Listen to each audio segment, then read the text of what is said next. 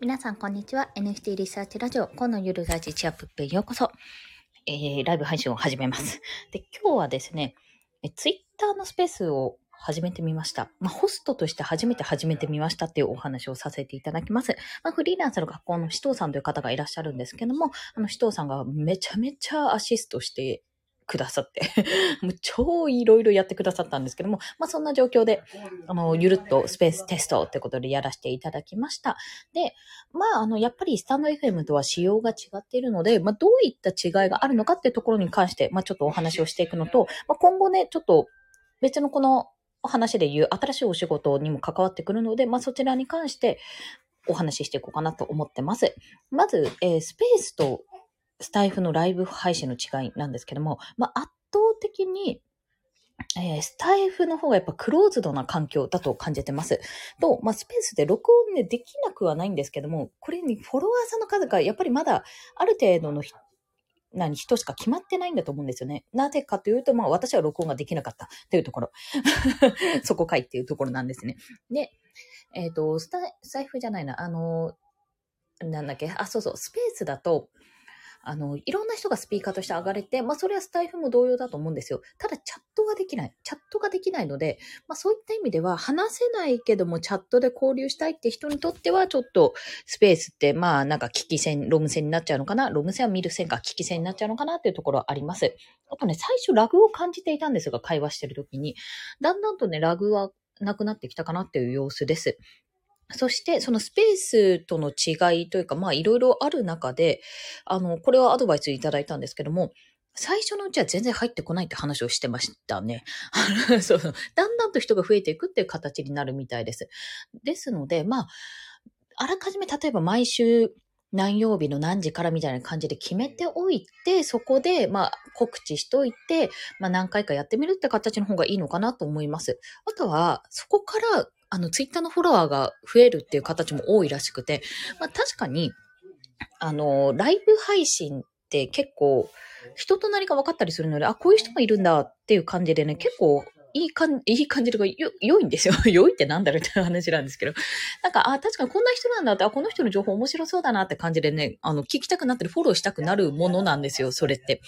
で、しかもライブだしっていうところなんですよね。で、まあ、ツイッターの方が確かに拡散力はあるし、まあ、拡散力はあるけども、その分来てくれるかどうかわかんないし、出入りは多分激しいと思うんですね。まあ、そこを気にせず、なんか、本当に一人もしくは二人で有益な情報を語っていくか、もしくはまあみんなと交流していく。本当になんか一人ずつスピーカーに上げていって交流していくっていうような形を取るかとか、なんかいろんなパターンが考えられるかなと思います。で、まあ私、あの、まあなんでペースを始めてみたかっていうと、あの、昨日ですね、これ新しいお仕事につながる話なんですが、昨日、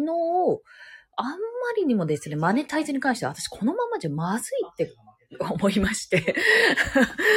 コミュニティ内で相談したんですよ。もうだいぶ切羽詰まってたらしいんですけど、どうやら文章を、文章他の方からお話聞いたら、コンさんの文章めっちゃ切羽詰まってましたみたいな。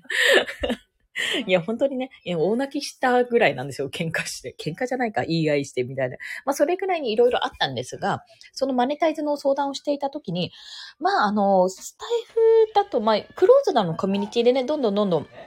あの、フォロワーさんも増えていってるので、すごい非常にありがたいんですけども、やっぱりその拡散力とか、たくさん伝えたいんだったら、やっぱりツイッターのスペースだよねってお話を聞いたんですよ。まあ、それそうだなと思いまして。で、なおかつ、あの、ちょっとそのクリプト忍者の方ですね。今、クリプト忍者の DAO に私は、あの、前から入っているんですけども、発足当初ぐらいから入っているんですが、まあ、そこで新しいお仕事をを担当することになりまして、ブログとかも公式 SNS アカウントとかの運用なんですけど、そっちの方を、あの、相談したらもらえるようになったというか、まあ、お声掛けいただいたっていう形になったんですね。で、まあ、マーケニング、マーケティングならず、マーケニングですよ。忍って忍者の忍を。それをやることになった。ですね。まあ、その際に、まあ、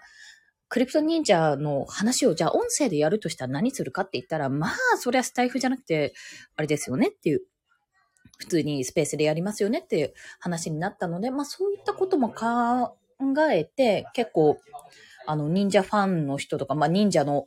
DAO の人とか結構いるので、まあそういったところでやっていくようになっていくのかなっていうところもあります。まあ本当はね、本当の本当に言うと私、 Voicy でチャンネルもしたいと思ってるので、まあその辺もどうなっていくかってところなんですけども、まあいろいろとちょっと試しながらやっていこうと思います。で、まあ新しいお仕事の話をサクッとしたんですが、先ほど。結局その、まああの、忍者ダオ、忍者ダオってクリプト忍者の方は、クリプト忍者の方で、まあ、こういうことをやりたいっていうのがあって、まあ、それにたまたま、私が仕事ください、もうダメです、金がないです、みたいな感じで 嘆いていたのにマッチしたからよかったものの、まあ、これから、じゃあそんなことやってたら、クライアントワークばっかりやってたら、結局自分の時間なくなって、なんか、意味なくない？っていうふうに、もしかすると思う方がいらっしゃるかもしれないんですけども、私の場合ですよ。私の場合ちょっと考えたのは、あの、今、ライティングのお仕事を一件いただいてるのもそうですし、それはあの、クリプト忍者経由なんですよ。クリプト忍者経由とか、そこで知り合った方でお話いただいてるんですけども、そこ経由だったし、まあ、クリプト忍者はクリプト忍者でずっと追ってるし、私自身が個人ブログで書いてるので、あの、すごい学ばせてもらってるところもあるし、あの、追いつかない、情報が追いつかないところもあると。まあ、そこのお手伝いというか、まあ、そこの少なからず、あの、盛り上げたをやるの非常にありがたいことだなって思うのが第一なんですが、何より、これのすごいところって、あの、挑戦させてもらえるんですよね。自分一人だけだったら、例えば、うん、自分でブログを立ち上がりますだったら、もう正直言ってわかんないんですよ。これがいいのかどうかって。でも、クリプト忍者の DAO の中で、まあ、こういうことやります、こういうことやってみます、こういう記事を出してみましたっていうので、あの、プロの SNS マーケターの方、プロ、プロか、プロっていうか、いや、もうガチの人とかが普通に参戦してる中で、そういった人たちの意見とかも聞きながら一緒にやる。まあ、言ってしまえば一緒に仕事ができる、そういう人たちと。っていう環境自体が本当にありがたいし、あの、学ぶなんて言っちゃいけないよなって、もうどうにかし結果を出すしかないっていうふうな形ですよね。まあ、おそらくゆるっとやってくださいというふうに言われるとは思うんですが、まあそんな形でですね、非常にクライアントワークといえどもすごいチャンスだなっていう思ったわけなんですよ。間近で実践で学ばせてもらえるところって。要は、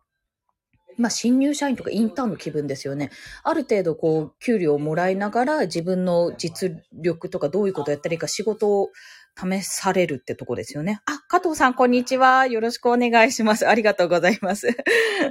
今日は、あの、スペースを頑張った話と また新しいお仕事ですね。結局、あの、私も NFT に従事してて、自分の新作コレクションもフリーランスの学校経由で企画を進めているんですけども、そんな中で、あの、クリプト忍者のお仕事に携われるのめっちゃめちゃありがたいし、うわ、めっちゃ盗めるところいっぱいあるやんっていう気持ちなんですよ。言ってしまえば。で、それらも、言うても、言うてもですよ。あの、私、この1年、本当にちょうど1年ぐらいなんですよ。今12月中旬ぐらいですよね。本当に1年前ぐらいにいろいろ始めて、音声配信始めたのが多分12月17とかだったの、本当この時期ぐらいからだったんですね。っていうの、いろいろ始めてからた1年たった1年だなと思うくらい、本当に1年後の自分を楽にするあのラジオを聴き始めてから1年ぐらいなんですよ。で、まさか、何も結果は、結果は出してないっていうわけじゃないけど、あの、変な話、ライティングの結果とか、ブログの結果とか、一切実績とかない状態だったわけですよ。そんな状態の中で、まあ、あの、多分、手直しとか手こ入れとか全然入ると思いますけど、それでもやらせてくれるっていう、その状況がめちゃめちゃありがたいなっていうところと、あ、なんかやっぱり行動してきてよかったなって、その、多少ね、強引なところはもしかすると、もう助けてください、仕事欲しいです、みたいな感じで、なんか強引なところはあったかもしれないんですけども、なんかやれてよかったなってことをひしひしと感じております。で、まあ一年前の自分にちゃんとスタイフ始めてよかったぞっていうことを言いたいのももちろんなんですけど、それ以外に、あの、すべてがね、あの、正しい行動だったとか、あの、なんて言ったらいいんだろう。すべての行動が繋がって繋がったというか、すべての行動がクリティカルヒットで繋いできたっていうわけではないんですけども、正直ね、いろいろ失敗とか、これもっとこうすればよかったなんてこといっぱいある中なんですが、あ、でも、なんかやってきて、別に、なんて言ったらいいのかな。あのうんと、いろいろ要所要所では間違ってなかったんだなってことが、証明されたかなと自分の中では 思ってます。過去の自分によし、偉いぞって、この時に、スタイフやって、この時に Kindle 昔あったんですけども、Kindle 出版ラボ、ん ?Kindle、なんだっけな ?KDP ラボかな ?KDP 出版ラボかな？っていうのがあったんですよ、昔。そういうのに入って、なんか一週間で、もう本当にひどいもんなんですけど、一週間で頑張って書き上げた育児書、育児書っていうかもう体験記みたいなのを作って、全部ゼロから作った経験も、まあそこから1月に入って、ポッドキャストラボっていうあの周辺さんの、あれですよね、音声配信専用のラボですよ。それの入ったこととかも全部繋がってきたんだなっていうところを非常に感じております。で、まあだから年末だからちょっと落ち着くかなと思ったら、私はもう、あの未来、この先マジで金なくなるなってことが見えてきてしまったので、もう全ぶっちゃけね、あの、あることはあるんですけど、来年の6月ぐらいの税金払えないよ、このままじゃ日本円がないみたいな、仮想通貨あるけど日本円がないみたいな状況になってきちゃうので、そこの確保するために、まあ、とりあえずクライアントワークをまずやっていくのが一つで、あの、それと同様にもう、吸収する。めちゃめちゃ吸収する。で、最終的には、やっぱり自分のコンテンツにつなげていけるようにしていくっていうのが、今の目標かなと思います。うん。まずは立ち上げて結果を出すことが大事かなと。まあ、今はね、忍者ダオってもうすっごい、あれはね、すっごい組織なんですよ。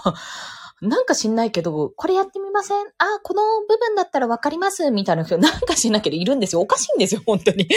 なんか 3D でアバター作ったらいいよね、面白いよね、とか言って、あ、自分作ります、作ってみました、みたいな感じで、即できちゃうみたいな状況なんですよ。おかしいんですよ、本当に。まあ、そんなこともあって、あの、ね。あ、ありがとうございます、ふみこさん。もう、あの、ナレーターふみこさんも、もう、要はナレーションの方がいると思わないじゃないですか、そこに。で、朗読とかして、なんか朗読とかあるといいですよね、みたいなことを言ったら、もう、ふみこさんがこう手を挙げてくださって、あ、朗読やりますよ、みたいな。え、みたいな。ナレーターの方がいる、みたいな状況なんです。あ、切れちゃいました。大丈夫ですか？っていうぐらいにもうすっごい組織になってるわけですね。で、いろんな人が挑戦できて、いろんな人が、あ、これちょっとうまくいかなかったなってやっても大丈夫、何度でも失敗しても大丈夫っていう長い目で見て、ゆるく楽しんでやっていこうっていう、そういう組織なんですよね、忍者ダオって。だから本当に、あの、フリーランスの学校はフリーランスの学校で、ガチでこう、ライティングとか、動画編集とかもいろんなパターンがあるんですけど、そういうふうに自分で収益を